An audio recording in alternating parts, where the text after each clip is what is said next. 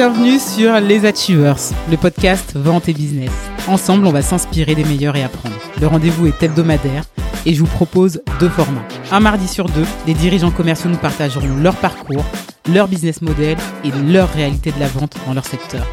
Et un autre mardi sur deux, des séries sur des sujets d'expertise impactant les organisations commerciales. Je suis Audrey Petro, consultante en développement commercial et toujours sur le terrain. Je vous souhaite une très bonne écoute.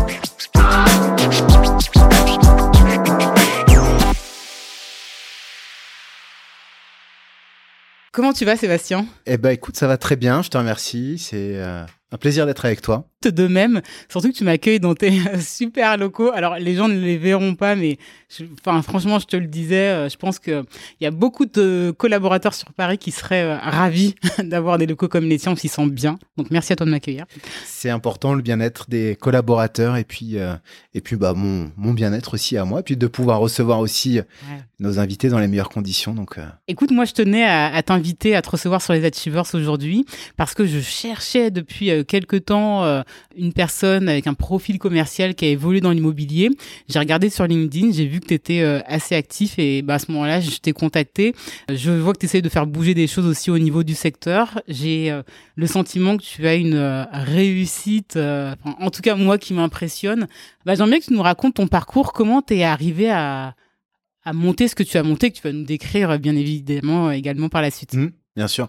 Alors, une réussite, tout est relatif, hein, parce que euh, la réussite, je pense qu'elle se mesure vraiment au quotidien. Euh, c'est un peu bateau ce que je vais te dire, mais à travers la réussite des collaborateurs, euh, la réussite du staff, la réussite du projet. C'est pas ma réussite à moi personnelle, c'est quelque chose que je rectifie toujours, parce que j'estime que ma réussite, elle est véritablement au jour le jour. Chaque jour son défi en tant qu'entrepreneur. Alors moi, j'ai un parcours assez atypique. Et euh, c'est ce qui fait ma force aujourd'hui. Donc ta question, elle est la bienvenue, parce que véritablement, c'est quelque chose que j'aime raconter. Euh, j'ai eu un parcours scolaire complètement catastrophique, parce que c'est pour ça que j'aime bien parler de ça. Pas parce que c'était catastrophique, mais c'est parce que ça vient déjouer un peu, un peu les plans de l'éducation nationale. Alors, je, ne m'élève pas contre l'éducation nationale, mais à l'école, on m'a appris une forme d'intelligence et on nous a pas appris les autres. L'intelligence émotionnelle, l'intelligence sociale, on nous l'a pas appris. Et c'était vraiment ça dont j'étais le plus friand quand j'étais gamin. Et il a fallu que je le trouve en dehors du milieu scolaire. Donc j'ai eu un, échec scolaire jusqu'en troisième. Ensuite, je me suis dirigé vers un BEP euh, menuiserie. Tu vois, absolument rien à voir hein, euh, avec ce que je fais aujourd'hui. Ça a été un échec. Je suis retourné en troisième, donc assez atypique aussi là. Et puis ensuite, je suis parti sur des études de vente. Donc à 15 ans et demi, je me retrouve en BEP vente à Poissy, dans les Yvelines. Et puis je me retrouve dans un supermarché casino à Houille, où là, bah, je suis un peu l'homme à tout faire. Donc euh, dépoter des palettes, faire le ménage dans les locaux, euh, le rayon poisson, le rayon charcuterie, le rayon boulangerie, le rayon fromage. Voilà, je faisais un petit peu tout et le fruits et légumes. Je faisais un petit peu tout. Et puis un jour, j'ai un ami, je le salue, il s'appelle Maxence. Il m'appelle, il me dit, écoute, euh, il avait tout juste 18 ans. Moi, j'en avais 16 hmm. ou 17. Et il me dit, je fais un métier extraordinaire, je suis agent immobilier. Et je dis, bah, écoute, explique-moi ce que c'est. Et là, il me dit une phrase, on était gamin, on avait 18 ans, il me dit, je peux aller laver ma voiture pendant la journée. Alors c'est bête, hein, tu vois, et 25 ans après, je m'en souviens, parce que chez Casino, euh, j'avais deux minutes de pause par heure travaillée. Et c'était donc euh, quand tu travaillais ta journée, tu avais 15 à 20 minutes de pause. Et puis quand tu étais pas à ton poste, on t'appelait au micro. Et ça, c'est quelque chose qui me perturbait un peu parce que tu pouvais donner beaucoup d'énergie. En général, on te rendait que deux minutes de pause par heure travaillée. Donc je lui ai dit, écoute, c'est génial ce que tu fais. J'ai été voir mon grand-père qui, je savais qu'il avait des connexions dans l'immobilier parce qu'il était artisan. Je lui ai dit, écoute, j'ai ça en tête. Et il me dit, il y a quelqu'un qui me doit de l'argent, qui a une agence immobilière. Tu vas aller le voir de ma part.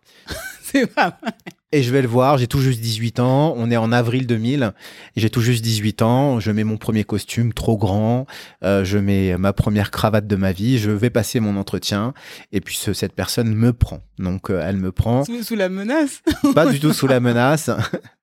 Et puis très vite, je me prends, je me prends d'amitié en plus avec lui. C'était un, gars avec qui je suis toujours en relation aujourd'hui. J'ai fait un post d'ailleurs LinkedIn sur lui parce qu'il prenait sa retraite il y a pas longtemps. Et, euh, c'était un symbole pour moi de le voir prendre sa retraite au moment où moi j'explosais entre guillemets mes plafonds de verre. Et puis voilà, écoute, donc j'ai fait comme ça mes armes dans plusieurs réseaux. Je travaillais chez Century, je travaillais chez La Forêt, j'ai travaillé dans plusieurs réseaux. Et j'ai eu la chance en 2002 de rencontrer quelqu'un qui m'a fait confiance. Et j'ai gravi tous les échelons dans cette structure. J'ai gravi vraiment tous les échelons, donc négociateur, directeur d'agence, directeur de groupe. Et après, on reviendra sur les étapes, si tu veux, mmh. parce que c'est ça qui est important. Mmh. J'ai pris le temps d'observer, en fait, à chaque fois, avec pour objectif final euh, de pouvoir monter mon réseau. C'était euh, c'était la, la, target de fin. Tu le savais depuis le début?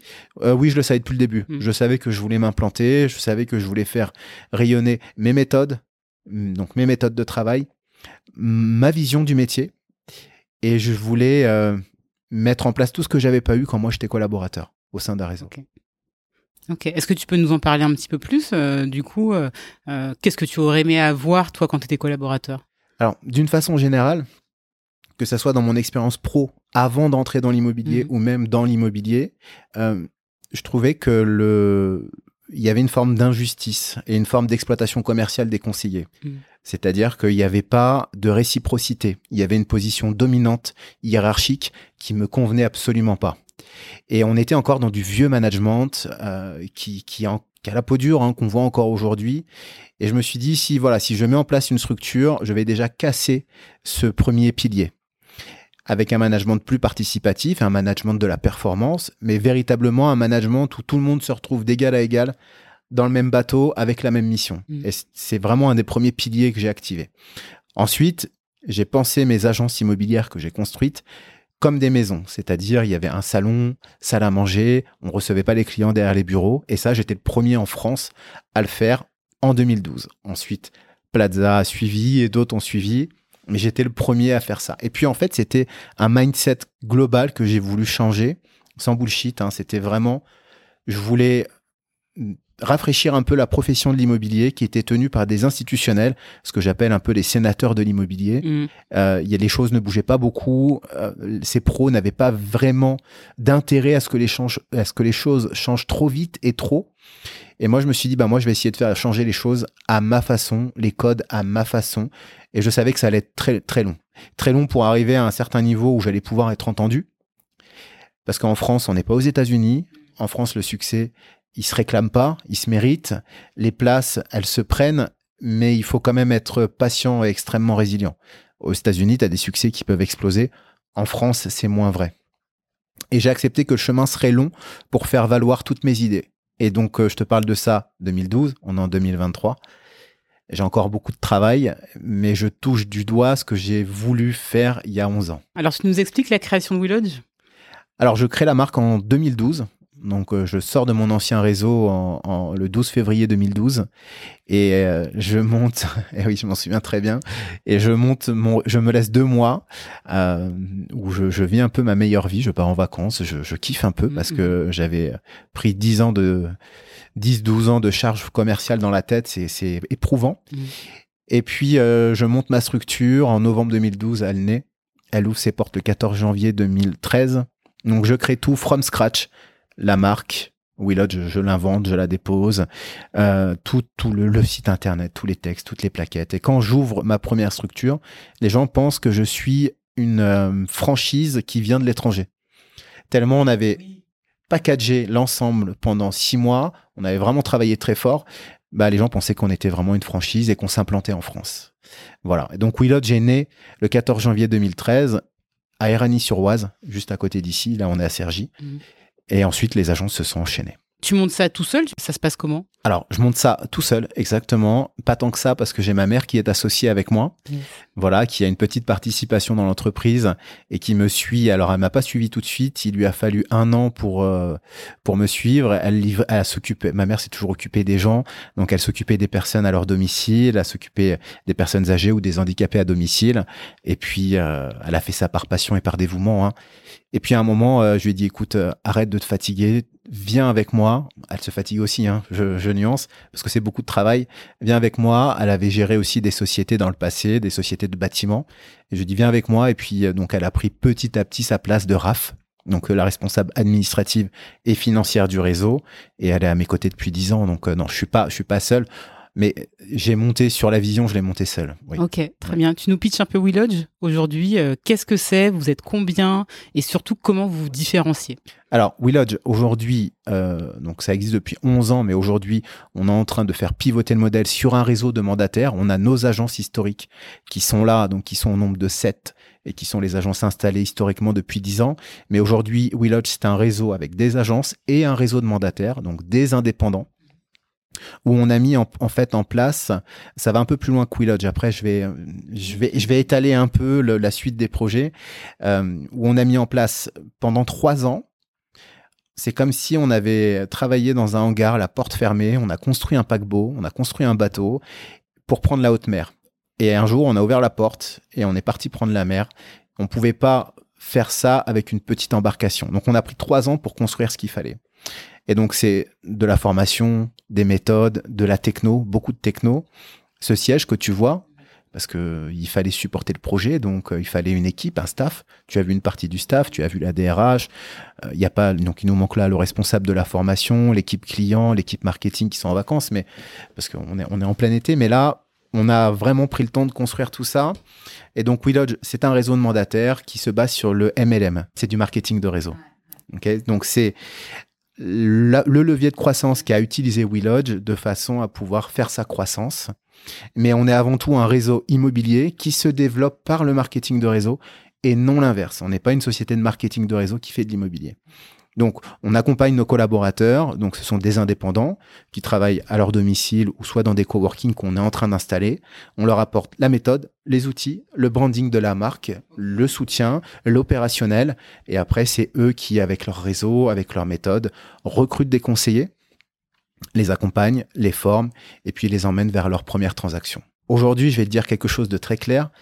Willodge n'a rien de mieux, n'a rien de moins bien que les autres c'est que... la, prochaine question. Eh oui. Mais pourquoi je te dis ça? Parce que j'ai horreur de cette guerre du numéro 1, du numéro 2. Mm. Commercialement, je trouve que c'est stérile d'avance. Parce que tous les réseaux immobiliers, on a accès à la même PropTech. On a accès à la, on a accès à la même techno. Mm. On, a accès, on a en général la même vision. C'est le bien-être de nos collaborateurs. Mm. Donc aujourd'hui, on est juste un réseau qui se positionne sur un branding actuel, jeune, et visionnaire. Et c'est elle, est là notre différence. C'est-à-dire qu'en tant que dirigeant, moi j'ai 41 ans et ma plus grosse force c'est celle-ci parce que aujourd'hui les présidents de réseau ont plutôt 50, 60 ans, même s'ils ont beaucoup d'énergie à revendre. Je peux promettre aujourd'hui à mes actionnaires que dans 20 ans ou dans 15 ans, je serai encore actuel. Donc c'est cette vision dynamique, c'est parler à cette nouvelle génération de conseillers qui intègrent le réseau, de leur dire, vous inquiétez pas, on est encore là aussi pour de nombreuses années. C'est euh, clair, c'est bien que tu, tu l'aies partagé. Tu as évoqué le bien-être des collaborateurs. Moi, il y a toujours quelque chose qui me turlupine quand on me parle d'immobilier et des modèles de collaboration. C'est euh, le statut d'agent commercial qui n'est pas un statut euh, salarié. Est-ce que tu peux nous expliquer pourquoi ce modèle-là, pourquoi il est autant répandu dans l'immobilier? Alors, c'est un modèle déjà historique un agent commercial, c'est un, c'est un modèle historique, c'est le modèle historique de la profession. Les agents commerciaux euh, sont nos clients. Ce sont mes clients. En tant que mmh. président de réseau, ce sont mes clients. Mmh. Ensuite, eux vont démarcher leurs clients. Donc déjà, c'est un positionnement qui est important parce que le client final est le client de l'agent commercial.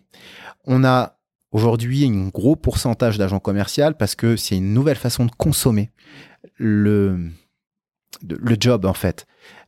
Historiquement, bien sûr, dans, toutes les industries, on avait un positionnement de salarié, c'était écrit dans le marbre, c'est comme ça. Et d'ailleurs, nos parents, c'est la première chose qu'ils nous disaient, va chercher un CDI. Aujourd'hui, la jeune, euh, la jeune génération de travailleurs, c'est plus du tout dans ce mood-là qui se positionne. Ils veulent être indépendants, le statut leur permet. Et on vient donc renforcer un mouvement qui existait de façon antérieure, c'est-à-dire historiquement, c'est des agents commerciaux dans les agences et on vient le renforcer avec cette nouvelle consommation du job. En fait.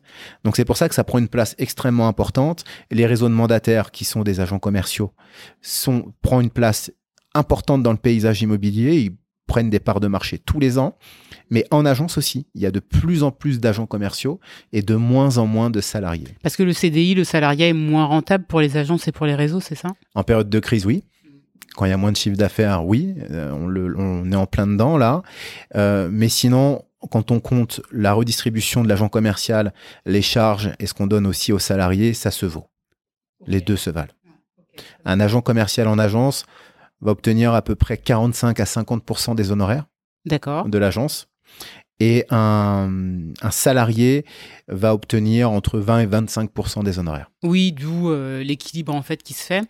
J'ai rencontré beaucoup de personnes dans ma vie qui ont tenté une reconversion dans l'immobilier et euh, qui au bout en général de quelques mois, voire un an en fait, euh, abandonnaient. Je pense que c'est une profession qui, enfin, qui est dure, comment tu, peux identifier, quand les personnes frappent à ta porte, euh, celles qui vont réussir euh, plus que d'autres, celles qui vont vraiment avoir un avenir dans le métier?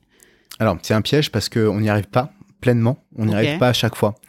Et puis parfois, on a des bonnes surprises sur des éléments qui nous ouvraient pas toutes les, enfin, qui nous montraient pas tous les indicateurs. C'est un peu compliqué. Je vais essayer de faire une généralité pour te répondre. C'est, euh, en fait, c'est l'envie qui va véritablement mettre tout le, qui va déjouer tout le reste. On peut avoir un candidat qui ait des très très fortes aptitudes commerciales. Ok. Qui soit euh, extrêmement à l'aise, qui sache utiliser toutes les méthodes commerciales qu'on va lui qu'on va lui donner. Mais si c'est quelqu'un qui n'a pas l'envie, qui n'a pas de résilience, qui n'a pas de rémanence dans ses actions, qui n'est pas organisé, il va s'essouffler et il va arrêter. Il faut différencier le commercial du commerçant. Le commercial, c'est une véritable force de vente. Et nous, dans l'immobilier, on a deux casquettes. On doit trouver les produits à vendre et on doit les vendre. Donc on n'est pas des commerçants, on nous donne pas un produit, je te donne ce micro à vendre, je te le dis bah tiens voilà maintenant tu es distributeur de ce micro, va vendre ce micro, tu as ton produit à vendre, tu dois vendre ton, ouais, ouais, je vois, ouais, Nous on a deux casquettes. Et ça c'est la partie en général qui est sous-estimée par les conseillers et vendre, c'est facile, c'est la partie la plus simple du métier. L'autre partie, qui représente 70% du temps de travail, c'est la prospection, c'est la démarche, c'est aller chercher les vendeurs, c'est les fidéliser, c'est augmenter son réseau. Voilà. Donc, ce qu'on arrive à identifier, c'est est-ce qu'il y a du moteur en face? Est-ce que c'est quelqu'un qui a véritablement de l'envie? Est-ce que c'est quelqu'un qui va avoir une certaine stratégie quand même? Et puis, est-ce que c'est quelqu'un qui a du savoir-être? Parce que le savoir-être, on est on peut essayer d'augmenter les, euh, les, compétences, mais c'est trop tard en général. C'est vrai, ouais, en, général, c'est trop tard. Par contre, le savoir-faire, on peut l'apprendre. Donc, il faut une base solide sur le savoir-être. Je te dirais que le premier signal, déjà, qu'on peut avoir chez un agent qui va réussir, c'est quelqu'un qui est déjà pendant le rendez-vous, qui va être capable de se vendre, où on va se dire, OK, celui-là, déjà, il me, le faut dans l'équipe. Il faut que je collabore avec lui. S'il sait se vendre à travers son premier rendez-vous, en général, il, il arrivera à se vendre sur le terrain. S'il loupe son premier rendez-vous, en général, je me fais assez confiance. S'il me fait une mauvaise impression, en général, je le fais pas aller plus loin. Ah ouais, tout de suite? Oui, oui, oui. Parce que la première impression est, cruciale. Ok, et le reste des qualités, comment tu arrives à les détecter? Si la personne passe le premier rendez-vous, euh, voilà, au bout d'un mois, deux mois, trois mois, comment tu sais que la personne va, perdurer? On, leur fait beaucoup parler de leur chemin de vie. Moi, je cherche à savoir ce qu'ils ont fait dans leur vie, ce qu'ils ont accompli. Déjà, est-ce que c'est des sportifs? Parce qu'en général, les sportifs ont une, résilience beaucoup plus forte à l'effort. C'est prouvé. De quelle industrie ils viennent? Je vais te citer par exemple ceux qui viennent de la restauration. Euh, c'est des profils qui sont, euh, qui sont résilients, qui sont résistants et qui sont patients. Et on va chercher comme ça leur chemin de vie et on va aller chercher leur, ce qu'on appelle leur, leur big why. Pourquoi aujourd'hui ils sont face à nous? Qu'est-ce qu'ils ont à se prouver? Qu'est-ce qu'ils ont à prouver? Et c'est mm. quoi qui va les tenir quand ça va pas? Parce que quand tout va bien, c'est facile. C'est pour ça que tu en as qui rentrent, qui font une vente, deux ventes, tout va bien. Puis après, traverser du désert. Et là, bah, malheureusement, on n'arrive plus à aller les rechercher parce que eux, ils ont plus l'envie. Donc, c'est quoi leur big why? Pourquoi ils se présentent à nous? Est-ce que c'est pour un job? Je leur ai dit, si c'est pour un job, c'est pas la peine passez votre route. L'immobilier, c'est pas un job. L'immobilier va vous rendre ce que vous lui donnez, mais seulement au bout de trois ans. Quatre ans. Donc soyez patient. L'immobilier, c'est un métier de réseau, c'est un métier d'expérience. Mm. On est extrêmement encadré dans notre métier. Donc soyez patient, brûlez pas les étapes. Donc c'est des indicateurs comme ça qui sont assez importants. Tu, tu, recherches des gens qui ont un certain niveau de diplôme ou c'est vraiment encore une fois au parcours et à l'envie? Pas du tout. Moi j'avais un patron qui disait tu sais lire, tu sais écrire? Ok, c'est bon, t'es embauché. Il, grossissait le trait. Euh, bon, parfois il m'a fait faire des recrutements comme ça hein, quand j'étais son directeur, euh, son directeur commercial. Euh, C'était pas toujours fameux, mais bon. En tout cas, j'ai appris avec lui aussi qu'il fallait avoir un peu plus d'exigence mm. et euh, les diplômes n'en font pas partie. Les diplômes ne font pas partie de l'exigence dans le métier. Mm, mm, Tu peux avoir quelqu'un qui soit bardé de diplômes, qui sorte d'HEC pour devenir directeur commercial du réseau. S'il a, le, s'il a euh, la vision mais qu'il ne l'a pas appliquée, personne ne le suivra. Ouais. Personne ne le suivra. Aujourd'hui, ce qu'il faut, même, enfin, je te parle d'un directeur commercial, parce que ça peut être un sujet pour, euh, pour WeLodge dans les, dans les semaines à venir. Si cette personne n'a que la vision, ne l'a pas mis en, en application, c'est pas quelqu'un qui trouvera sa place dans le réseau parce qu'il sera pas entendu et il sera pas, il trouvera pas sa place dans le système. Donc, j'aime quand les gens ont fait du terrain. J'aime quand les gens ont de l'expérience. J'aime quand ils ont un minimum d'éducation, bien sûr. J'aime quand ils ont un minimum de culture, quand ils ont un peu de- de notion de dépassement. Et en général, c'est les canaux que je regarde. Et aujourd'hui, tes, euh, tes têtes euh, d'agence ou tes têtes de. euh, Enfin, tes mandataires, tu les recrutes comment, ces personnes-là? Alors, dans les agences, c'est des personnes avec qui je travaillais même dans mon ancien réseau. Ah C'est des gens qui m'ont rejoint. Quand j'ai créé WeLodge, euh, c'est des personnes qui viennent à nous grâce à notre communication aussi, Mhm. parce qu'on a beaucoup de communication à l'extérieur. Mhm. C'est important. Je pense qu'en 2023, 2024, le branding, le personal branding, c'est crucial et c'est pas toi que je vais l'apprendre. Ouais, ouais. Euh, on a vraiment cette notion de d'être capable de se vendre sur le marché en tant que personne. Dans notre métier, c'est vraiment crucial. Activer son réseau. Aujourd'hui, j'ai un bien par semaine qu'on me donne à la vente parce que je communique, parce qu'on me voit sur les réseaux. On me dit, bah tiens, Sébastien, j'ai ma maison à vendre. Donc moi, aujourd'hui, mon fonds de commerce, c'est ma notoriété personnelle, que ça soit pour le développement de réseau ou pour même une activité de, de commercial, en tout cas de conseiller immobilier. Donc euh, ça, c'est vraiment indispensable aujourd'hui. Et toi, tu fais toujours de l'opérationnel, tu es toujours sur le terrain? Non, j'en fais plus. Depuis combien de temps euh, Ça fait 4 ans. Ça te manque pas? Alors, en ce moment, là, si. Pourquoi? Parce que c'est la crise. Parce que c'est la crise de l'immobilier et c'est le- les marchés dans lesquels je prends le plus de plaisir.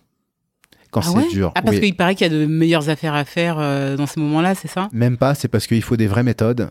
Il faut une véritable organisation. Quand euh, je, vais te, je vais te raconter une petite anecdote, en 2008, euh, 2007-2008, je deviens directeur d'une agence qui est à Houille, dans les Yvelines. Et on est en, en pleine crise. Crise des subprimes. Et là, le marché immobilier dévisse totalement.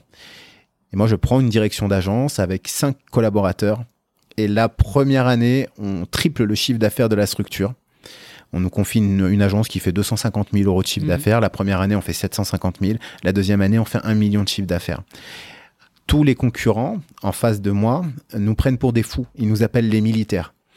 Parce qu'on avait une organisation euh, vraiment très, très millimétrée.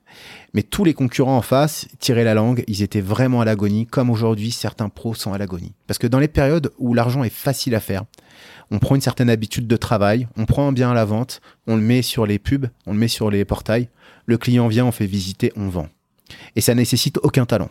Vraiment, j'ai pas honte de le dire, ça nécessite aucun talent. Dans les marchés de crise, il faut une- un véritable suivi, il faut un véritable engagement auprès des vendeurs et il faut imposer aussi euh, la véritable notion de marché. Un marché, c'est une offre qui rencontre une demande. Et quand il y a des vendeurs qui sont complètement au perché sur leur prix, ils rencontrent aucun acquéreur. Donc là, Je vois ce que tu veux dire. voilà. Et là, quand tu as une stratégie, et ben là, t'es fort parce que euh, les autres s'endorment. Ok, mais alors concrètement, ça, ça veut dire quoi au quotidien pour les commerciaux? C'est euh, euh, mieux accompagner son client, lui faire comprendre la réalité du marché? C'est euh, Oui. tu fais ça comment en fait? Ah bah, c'est ne pas avoir peur des mots. Et euh, si jamais le bien, parce que quand on parle d'un bien à 400 000 euros, quand on va dire à quelqu'un qu'il a perdu 10% sur son prix, que c'est le travail de sa vie, que c'est sa retraite pour partir à l'île de Ré parce qu'il en rêve depuis toujours, et qu'on vient de lui dire d'un coup, tu viens de perdre 50 000 euros. Eh ben, la plupart des conseillers, ils aiment pas ce rôle-là, alors que pourtant, c'est un rôle euh, patrimonial fort. Parce que si on n'est pas nous en mesure, alors que c'est notre profession, de leur dire le, ma- le marché bouge, attention, bougez votre prix tout de suite, euh, ou sinon vous n'allez pas le vendre. Là, c'est c'est un peu simpliste ce que je te dis, mais bien souvent, on a aussi l'image du conseiller qui est mal positionné, où le vendeur se dit, ok, lui il cherche à me faire baisser son prix, mon prix pour vendre. Et ils ont peur de ça, les conseillers. Ils ont peur de cette mauvaise image qu'ils peuvent renvoyer. Donc là, il y a un syndrome qui est très important. C'est le syndrome d'autorité. Quand tu vas chez le médecin, quand ton médecin il te dit, Madame, vous avez une fracture du genou euh, ou une, une fracture, une fracture du bras, peu importe, on va te dire, vous allez vous faire plâtrer. Tu vas dire, ok. Tu vas pas dire euh, non, non. Ah non, mais moi je pense que euh, Ouais, j'ai vu ça sur que- YouTube. Exactement, voilà. Ou j'ai un copain, euh, j'ai un copain qui est médecin, il m'a dit non, non, c'est pas sûr. Ouais. Voilà. Donc, en fait, dans notre métier, on- il faut, dans ces marchés-là, il faut habiller aussi le même syndrome. C'est asseoir son autorité Mm. Pour orienter le vendeur, parce qu'à la fin, on sait que c'est bénéfique pour lui.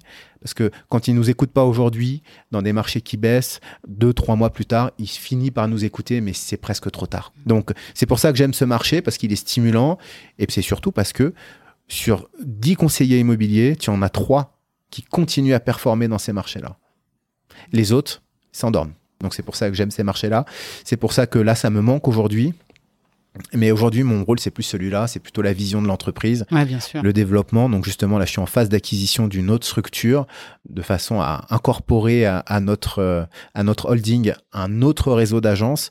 Donc moi, aujourd'hui, ma, ma place, elle est plutôt au pilotage, à la finance, au juridique, euh, à l'accompagnement, voilà, et puis à la vision de l'entreprise. Ok, et pourquoi intégrer ce, ce nouveau réseau d'agences? Alors, WeLodge, aujourd'hui, se positionne en réseau de mandataires par le marketing de réseau. Je répète, on a nos agences historiques qui restent WeLodge. Elles auront ces- cette primeur-là à vie. C'est comme ça. Mais toutes les nouvelles agences qui vont ouvrir, elles seront sous ce nouveau euh, réseau. que Je ne peux pas citer pour Ah, d'accord, mais du coup, ce sera une nouvelle marque. Ça, Ça sera une nouvelle marque, exactement. Donc cette nouvelle marque, elle va gérer l'ouverture des nouvelles agences parce qu'aujourd'hui on me sollicite pour ouvrir des agences parce que on a la formation, on a la techno, on a tout en fait ici. Oui, mais je voulais te demander d'ailleurs, est-ce que tu peux nous expliquer euh, euh, quelles sont les différentes briques du business de WeLodge Alors, tu as la partie formation, qui est la brique fondamentale. Parce que tu as beaucoup de réseaux aujourd'hui où c'est une brique qui est sous-estimée ou qui est reléguée aux mandataires qui sont ce qu'on appelle des alphas, des parrains, qui vont donner certaines méthodes à leurs filles. Nous, ça, on l'a refusé. Et c'est nous qui mettons en place la formation pour les conseillers. Donc, on a une grosse brique formation qu'on est en train de faire certifier Calliope, donc de façon à pouvoir valider ce qu'on appelle, nous, la loi Allure.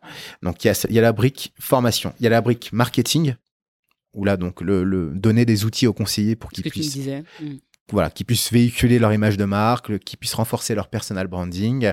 Après, on a la partie, nous, euh, qui va être plutôt la partie euh, média, donc euh, référencement sur les réseaux, euh, que tu connais par Ouais, cœur. j'ai vu que tu étais très actif. Voilà. ouais. Et puis après, on va avoir, euh, on va avoir l'onglet plutôt administratif, suivi des conseillers, parce que c'est des entrepreneurs. Mes clients sont les conseillers immobiliers et ce sont des entrepreneurs. Donc on doit aussi les accompagner avec ce qu'on appelle la team success. Donc c'est un peu les briques. Voilà, tu as la formation, la techno, le marketing et puis le juridique. J'aimerais qu'on on discute un petit peu de, euh, de ce qui se passe actuellement sur le secteur. Donc là, tu évoquais le marché, euh, les marchés qui sont en crise. Euh, mais moi, je, je suis tes communications sur euh, les réseaux sociaux et sur LinkedIn notamment. Et je t'ai vu euh, euh, assez engagé, assez remonté sur euh, un sujet euh, dernièrement qui est le changement de positionnement de se loger. Est-ce que tu peux en parler euh, et nous l'expliquer un peu, s'il te plaît? Bien sûr. Alors, se loger, c'est un acteur historique des professionnels de l'immobilier. Mm. On va resituer un peu le, contexte. Aujourd'hui, on est en 2023. On, est, euh, on a accès à l'information à la vitesse de l'éclair.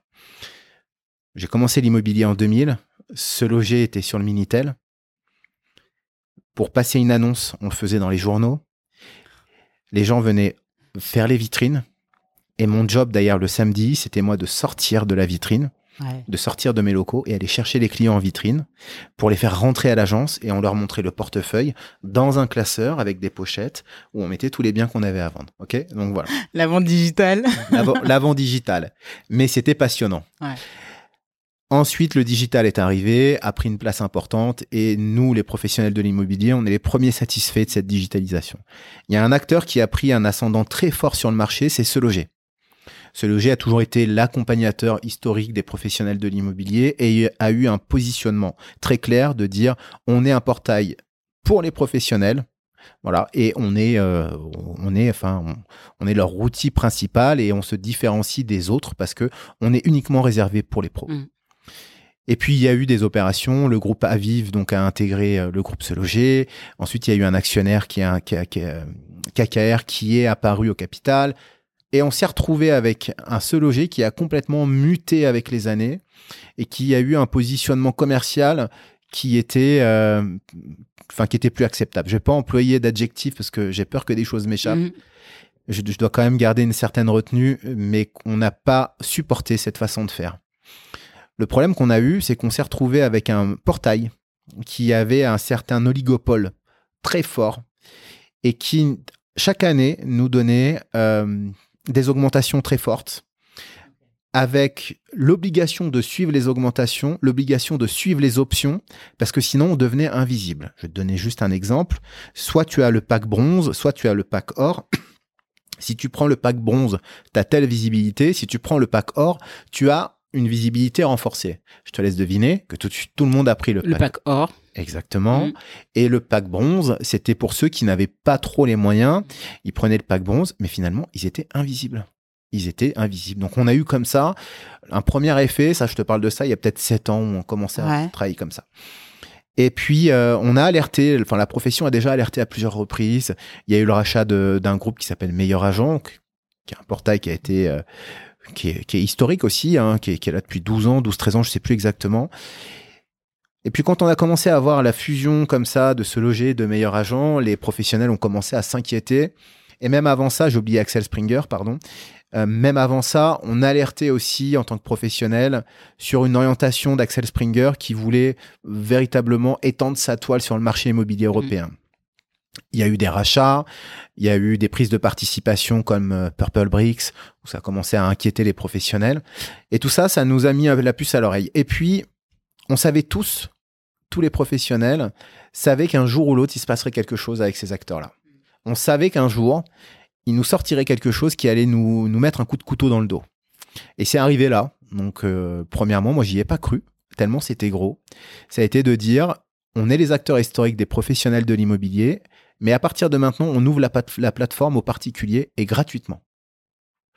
Alors que, je vais peut-être trahir certains secrets, mais un budget pour passer une annonce, une annonce d'un bien à vendre, il a été multiplié par 5 auprès de ce loger sur les 10 dernières années. Ils ont augmenté leur prix x4, x5. Pour une structure qui a aujourd'hui trois conseillers, Mm. une boutique, une agence qui va se trouver à Paris. Ce portail-là, pour diffuser peut-être 15 biens, ça va coûter entre 1500 et 1800 euros par mois, le prix du loyer. Donc c'est considérable. En Europe, les agences immobilières sont les sociétés qui font, qui ont le moins de BE, qui ont le moins de, de rendement en fait. hein. Donc on est tellement chargé nous, donc, euh, par tout ce qu'on connaît, hein, par toute la fiscalité euh, française et européenne. Mais en plus, on a des acteurs PropTech euh, qui se positionnent et qui alourdissent encore et qui diminuent cette rentabilité. Et le, le plus gros poids, c'est ce loger. Mm. Donc, c'est pour ça que ça a grondé. Et quand on s'est retrouvé avec cette info, donc, premièrement, c'était en avril, il y a eu un, un lanceur d'alerte qui s'appelle François Jouet, qui a dit, écoutez, il se passe des choses et l'impensable va se passer, le portail va s'ouvrir aux particuliers. Alors que nous, on était prêt à payer cher, même si on grognait, pour avoir l'exclusivité. Donc d'avoir ce portail qui permettait aux pros de diffuser. Et donc bah, ça s'est passé, ça s'est passé en juin, on a eu l'annonce officielle. Et voilà, donc il y a eu un branle-bas de combat, j'ai été le premier à prendre la parole parce que les présidents de réseau ne l'ont pas fait jusqu'ici. Et j'ai vu que tu les avais euh, tagués et beaucoup interpellés sur LinkedIn. Et ça n'a pas réagi. Non, non, ça, si, si, si. Alors, je vais pas te dire non. J'ai eu certains au téléphone Mhm. avec qui on a échangé entre passionnés. Alors, bien sûr, ils sont tenus à une certaine bienséance parce que c'est un portail qui est utilisé par leurs franchisés. Donc, Mhm. euh, ils doivent conserver aussi parfois une certaine tenue et ne peuvent pas tout dire. Je sais qu'ils en pensent pas moins. Par contre, je déplore véritablement qu'on la profession ne se soit pas euh, unifiée auprès d'un syndicat. Le problème de notre profession, c'est qu'elle est divisée entre plusieurs syndicats et qu'on n'a pas, euh, on n'a pas de poids uniforme Mm. auprès de certains acteurs qui voudraient prendre une place euh, et qui voudraient nous déstabiliser. Je prends l'exemple de la, de la FFB, la Fédération française du bâtiment. Euh, si jamais il y a des problèmes, la Fédération française, elle agit vite, fort, Mm, mm. et ça a de l'impact. Aujourd'hui, on est représenté par la FNAIM qui, pour l'instant, n'a pas pris la parole, ne s'est pas positionné sur ça, alors que tous les clients de la FNAIM, donc qui est une fédération, Mm. tous les clients demandent la prise de parole de la FNAIM, mais personne ne l'a encore fait. Pourtant, je connais les, les Ouais. positions du président. L'UNIS, c'est pareil. Donc la SNPI aussi. Donc il y a, y a personne qui a, pris, euh, qui a pris la parole, mis à part certains indépendants comme moi, parce que moi je suis non affilié, c'est mon groupe. Euh, mis à part, voilà. Après, il y a des organisations qui se passent il y a des choses qui sont en train de se mettre en place de façon à stopper ça parce que il y a une position dominante qui est très très compliquée à gérer. Euh, il y a, un, comme je te disais, il y a un oligopole qui est très fort. Et puis il y a surtout l'inquiétude de la profession de dire stop, on ne va pas tout vous permettre. On ne va pas vous permettre de nous comment dire de nous de nous uberiser on, on veut pas finir comme avec euh, se loger comme une plateforme comme Booking comme euh, euh, Uber Drive Uber Eats pardon excuse-moi voilà donc on met un stop aussi en disant on arrête là parce qu'on va pas vous laisser aller trop loin. Mm. Vous êtes un acteur historique, vous êtes un portail de diffusion d'annonces. Restez un portail de diffusion d'annonces. Mais là, on nous dit, mais c'est pour votre bien. Parce que les particuliers qui vont venir mettre leur annonce, ils vont, avoir, ils vont vouloir avoir une expérience enrichie en passant par vous en tant que pro, parce qu'on va les limiter. Trois photos, très peu d'infos, une mise en avant affaiblie. Ouais. Donc, on va créer un produit affaibli Mm. pour renforcer votre produit. Mais en fait, j'aurais dit, on veut pas, on ne, on- on ne vous demande pas ça. On ne vous demande absolument pas ça. C'est comme si tu vas au restaurant, que tu dis je veux une omelette et qu'on te ramène un steak et on te dit mais c'est pour Mhm. ton bien. Mais c'est c'est le même principe qu'aujourd'hui en tant que professionnel. Voilà. Donc c'est pour ça que les voix s'élèvent et c'est pour ça que j'ai monté la mienne aussi. Donc j'en profite. Voilà, c'est cette injustice. Et c'est d'ailleurs les valeurs du réseau. C'est la justice contre l'injustice. Les valeurs du réseau euh, Oui. J'ai envie de faire une petite passe sur la partie valeurs parce que je pense qu'elles sont très importantes et, euh, et déjà on les voit quand on arrive dans, dans, dans tes locaux, on les voit sur ton, sur ton site internet et on les voit sur ton profil LinkedIn. Mais juste pour clôturer le sujet de, des défis du secteur, donc euh, aujourd'hui il y a cette problématique-là euh, sur le marché français, mais est-ce que tu vois d'autres défis actuels euh, dans l'immobilier? Oui. Est-ce que tu peux nous en parler? Écoute, ça fait. Moi, je suis un émergent, c'est-à-dire que personne m'avait vu arriver avant. Là, je commence à prendre la parole. Euh, et ça fait des années que je dis que l'immobilier, dans les 5 ans à venir, va prendre 15 ans. C'était de toute façon inévitable, parce qu'on avait un système qui était un peu ancestral. Les, les- les véritables défis, on a eu un rapport de, de l'autorité de la concurrence qui a passé au crible tout notre métier, Mhm. avec tous les points de friction que pouvaient ressentir les consommateurs. Il fait 100 pages, il est là, je peux te le donner si tu veux. Voilà. Je l'ai lu entièrement, j'ai surligné tous les passages les plus importants. Ça a mis en lumière, en fait, que on était dans, dans l'Union européenne, on était, on faisait partie de ceux qui avaient le plus haut niveau de commission.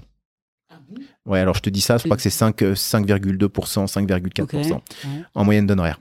Sauf que ce qu'on dit pas, c'est qu'on a aussi le plus haut niveau de charge.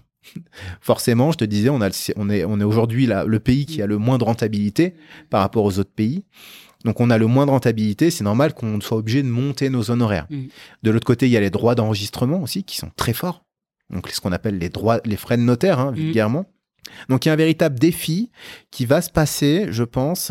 On aimerait qu'il se passe, mais je vois pas dans quel sens il va pouvoir être pris. On est avec un gouvernement qui aime pas l'immobilier.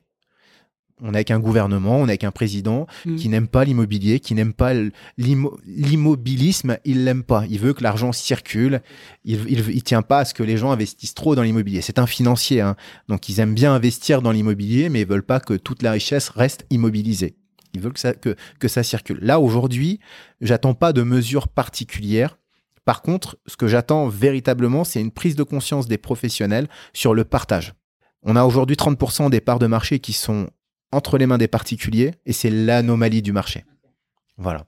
Le système de référence, on peut parler du système anglo-saxon et américain où les professionnels occupent toute la toile, c'est-à-dire qu'il n'y a pas de vente qui se font entre particuliers. Est-ce que c'est pas autorisé ou parce que les gens euh, préfèrent passer par, un, par une agence? Alors parce que les gens préfèrent passer par une agence tout simplement. D'accord. Donc il y a un sujet aussi. euh, il faut que les gens euh, comprennent aussi la valeur du service qui est rendu par les agences. Sauf que justement ce rapport rend les choses peut-être un peu plus claires.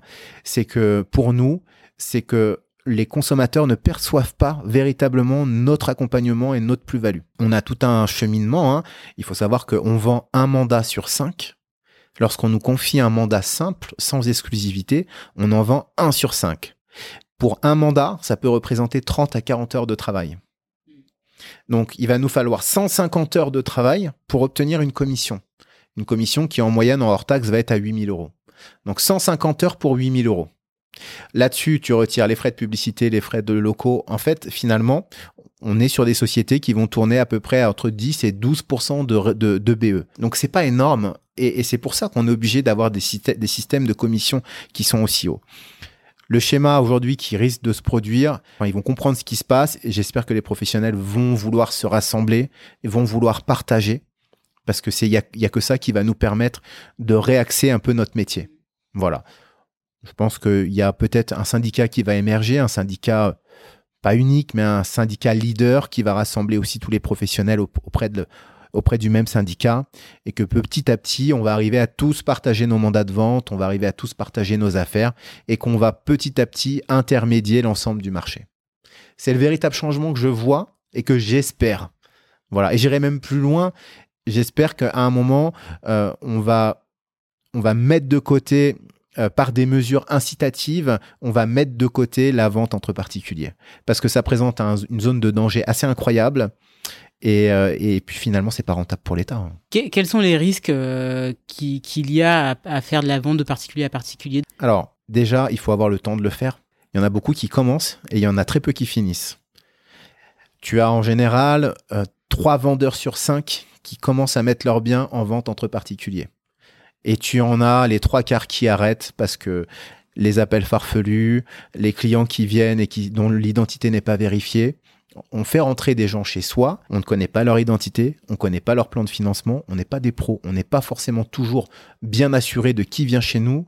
On donne ses horaires de présence, mais aussi ses horaires d'absence. C'est la porte ouverte pour les cambrioleurs.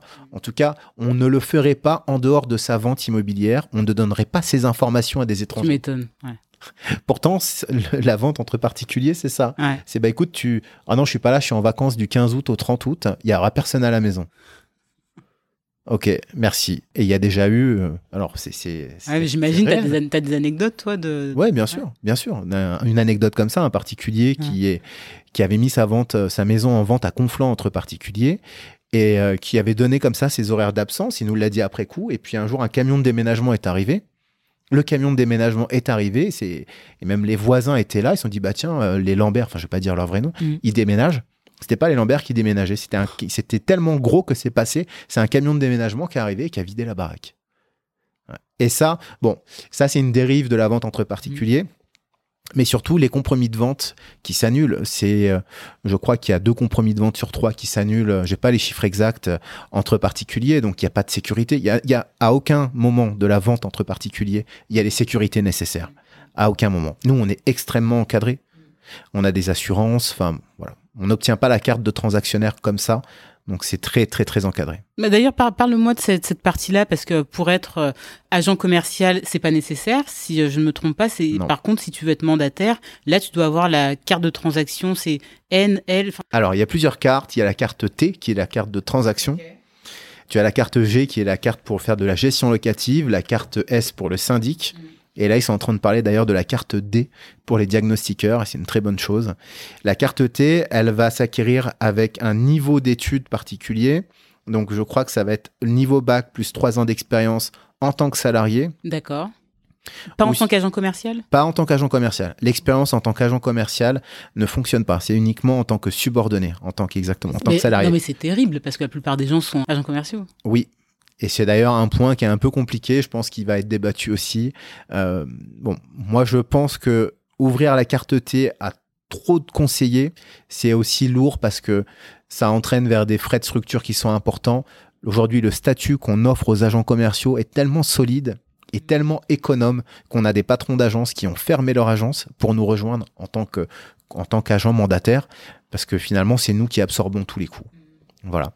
Ou sinon, tu peux acquérir cette carte en étant salarié pendant 10 ans ou en étant cadre, euh, donc euh, cadre d'une agence immobilière en tant que salarié pendant, pendant 3 ans. Je pense pas avoir fait d'erreur, mais voilà, grosso modo, c'est ça. Et ça, ça permet aussi de donner du cadre pour les clients. On sent que tu es, es, passionné. Euh, enfin, franchement, je pense que je pourrais rester des heures. Il y a un sujet que j'aimerais aborder avec toi, c'est le sujet des valeurs pour conclure cet épisode. Alors, si je me rappelle bien, courage, famille, expérience, partage et performance, c'est bien ça? Alors, donc on va tous les refaire. Vas-y. donc expérience, expérience, ça va être pour la partie. euh, on est un réseau d'expérience, on n'est pas né hier. euh, ça fait donc le réseau WeLodge existe depuis 11 ans et on va donner ses conseils, on va accompagner par l'expérience. Courage parce que on parle à des entrepreneurs qui soient donc des porteurs de projets d'agences immobilières avec la nouvelle, la nouvelle acquisition en cours ou des conseillers immobiliers en auto-entreprise. Donc ça, forcément, ça demande du courage et encore plus en ce moment. C'est une valeur vraiment d'entrepreneur, le courage. C'est une valeur intrinsèque très forte. La famille, donc la famille pour la communauté, pour rassembler autour du projet WeLodge et, et de l'autre réseau. Euh, J'aimerais bien pouvoir te le dire, mais on fera un épisode bientôt, Ouais, a- je te le dirai. Euh, donc la famille pour la communauté. Voilà, parce que construire une communauté, grandir ensemble, se soutenir, c'est encore plus fort avec le marketing de réseau, mais c'est véritablement important parce que on peut parler après de mes valeurs personnelles, mais c'est pas l'argent qui fait tout, c'est ce qu'on construit en chemin. Et aujourd'hui, la plus belle la plus belle chose, la plus belle réussite, c'est d'avoir construit une famille, que, que, que ça soit professionnel ou, ou personnellement. Donc ça, je pense que c'est même la plus, la plus essentielle. On a la justice contre l'injustice. Ça, c'est euh, assez particulier Ouais. comme valeur. Qu'est-ce que tu as vécu, qu'est-ce que tu as vu qui te fait euh, euh, choisir cette valeur-là pour WeLodge Moi, j'ai horreur de l'injustice parce que euh, je pense qu'enfant, en fait, euh, j'ai vu des choses où, euh, où peut-être qu'on n'a pas pris assez en considération des choses que j'avais envie de, de faire ou de dire. Tu sais, quand tu es enfant, on te dit oui, oui, c'est bon, écoute, j'ai compris. Sauf que quand tu as 10 ans ou 12 ans et que tu as un gros moteur, et tu vois, c'est aujourd'hui, je regarde toujours beaucoup avec beaucoup d'émotion ces enfants, j'écoute toujours ce qu'ils ont à dire. Parce que les futurs dirigeants, ils ont 12 ans hein, aussi à un moment. hein. et ils ont des convictions très fortes, ils ont des moteurs. Et en fait, à- je pense que j'ai vécu des injustices parce que on m'a jamais porté l'oreille, mis à part ma mère, ou, ou mes, employeurs n'ont jamais prêté l'oreille à des choses qui me paraissaient justes. J'ai vu des injustices aussi de façon euh, personnelle, des gens qui se sont très mal comportés avec moi, comme toi aussi, ça t'est peut-être arrivé. Voilà, l'injustice, c'est, c'est intrinsèque, ça me révolte. Ouais, Donc c'est très personnel. Et, euh, Oui, ouais. ça me révolte littéralement. Et puis la dernière, c'est le partage. Et ça va avec la famille, c'est Mhm. partager son expérience dans les bons, dans les mauvais moments. Euh, ça va aussi avec la famille parce que c'est se soutenir. Mais tu as aussi beaucoup de réseaux où tu as ton expérience, tu la gardes jalousement. C'est un peu ton petit trésor. Voilà. Et donc c'est pour ça qu'on a mis ces valeurs euh, en place. Je vais peut-être te dire quelque chose qui va te surprendre, mais moi en fait, j'ai pas construit ce réseau pour l'argent. J'ai Mhm. pas construit ma carrière pierre par pierre véritablement pour l'argent ou pour le succès. Parce que à un moment, quand tu es comme moi en, en tant que chef d'entreprise, que tu es tout seul aux manettes, euh, tu risques ton patrimoine, tu risques euh, parfois ta famille. Moi, j'ai construit tout ça avec ces valeurs-là, de façon à vivre l'expérience entrepreneuriale euh, la plus riche possible et te dire à 80 ans ou à 85 ans, on verra, euh, te dire ah putain j'ai kiffé quoi, Ouais. j'ai vécu des choses et l'entrepreneuriat ça permet vraiment de vivre des choses et pour les entrepreneurs qui nous écoutent, je pense qu'ils sont d'accord avec moi. À un moment on fait plus ça pour l'argent, on fait ça pour l'entrepreneuriat. Ouais. Alors pour conclure cet épisode, quel serait le message que euh, tu souhaiterais passer? Ça va être d'être euh, de bien s'entourer déjà, de choisir les bonnes personnes, de pas s'associer n'importe comment. Ça aussi, j'ai vécu des très mauvaises expériences en découvrant des, des mauvaises choses. Ça va être de se faire confiance et euh, d'écouter les petits chuchotements qu'on a à l'intérieur. En général, c'est les rêves d'enfant parce que on ne devient pas entrepreneur si on n'a pas un gros moteur. Et un gros Mhm. moteur, c'est ce que moi j'appelle le big why. C'est pourquoi on fait ça. Mhm. Pourquoi? Ben, Je le fais pas pour l'argent, je le fais pour le partage, je le fais. Alors bien sûr, je veux gagner de l'argent. Moi, j'ai le rêve de m'acheter un bateau. C'est comme ça. J'ai le rêve de Ouais. tout le reste, mais je veux m'acheter un bateau. Mm. Euh, mais ça, c'est mon moteur, tu vois. Et c'est pour déjouer les pronostics. Ça, c'est mon moteur. C'est que je viens d'une famille où tu as croisé ma mère tout à l'heure, à s'occuper des personnes âgées. Euh, moi, je, gamin, j'avais les huissiers à la maison et, et je m'en cache pas. Et ma mère s'en cache pas non plus. Hein. J'ai jamais, j'ai jamais eu toutes les facilités. Donc, mon objectif, c'était de déjouer les, pro- les pronostics. Ça, ça a été mon big why aussi. Tu vois et après, de dire, bah, j'ai réussi. Maintenant, je vais essayer de faire déjouer les pronostics pour les personnes qui nous suivent maintenant. Tu vois? Donc, ça, c'est il faut avoir son big why. Le gros conseil que je vais donner, c'est d'avoir, de savoir pourquoi on fait les choses. Mm. Et puis de kiffer, et puis d'être authentique, et puis euh, même quand c'est compliqué, d'essayer de rester juste. Merci beaucoup. Moi, je le sais, mais pour les personnes qui nous écoutent, où est-ce qu'on peut te suivre? On peut me suivre alors aussi bien sur ma page Facebook, parce que comme dit ma fille, bon, moi avoir 42 ans, donc commence Ma fille, elle me dit c'est un réseau social de vieux. T'es pas boomer à 42 ans. Hein? non, mais bon, je sais pas, j'ai l'impression d'être vieux quand je dis Facebook. Donc, sur ma page Facebook, Sébastien Doussin. Sur ma page LinkedIn, sur ma page Facebook, j'ai 4500 abonnés, donc c'est pas, pas grand chose. Sur LinkedIn, j'en ai avoir 10 ou 10 000, 10 000 abonnés. Et là, j'expose des positions un peu plus, euh, un peu plus léchées, quoi, un peu plus cadrées. Sur Facebook, c'est un peu plus mindset, c'est un peu plus ouvert. Et puis après, sur la page WeLodge, où on partage aussi euh, notre croissance. On sera au salon Rent au mois de novembre. Vous pourrez nous retrouver mhm. sous cette nouvelle marque qu'on est en train d'acquérir. Ah, voilà, on commercialisera cette nouvelle marque. Et puis euh, sur YouTube aussi, euh, sur ma page Sébastien Doussin et sur la page WeLodge. Ouais, j'ai vu qu'il y a pas mal de, conseils, de vidéos assez sympas sur YouTube, donc allez voir. Bah, écoute, merci beaucoup Sébastien. Merci un plaisir. Et bah, écoute, je te dis à très vite. à très vite, merci. Merci d'être arrivé jusqu'à la fin de cet épisode. J'espère qu'il vous a plu et que vous avez appris des choses. Si c'est le cas, vous pouvez lui donner 5 étoiles sur votre plateforme d'écoute et le partager à votre entourage. À très vite pour un prochain épisode.